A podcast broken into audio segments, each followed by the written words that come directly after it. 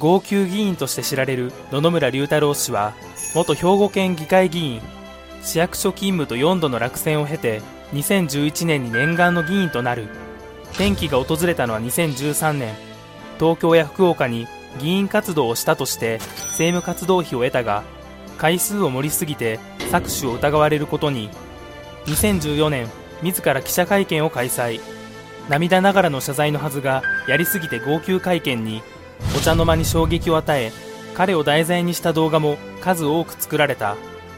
裁判では覚えていないを連発し現実逃避を図るが懲役3年の有罪判決を受けた。市役所時代や裁判中にはなかった髪が会見時にはふさふさでカツラ疑惑が浮上。辞職後は母親の年金を当てに生活していたが現在はライブ配信アプリふわっちで活動し人気を集めている。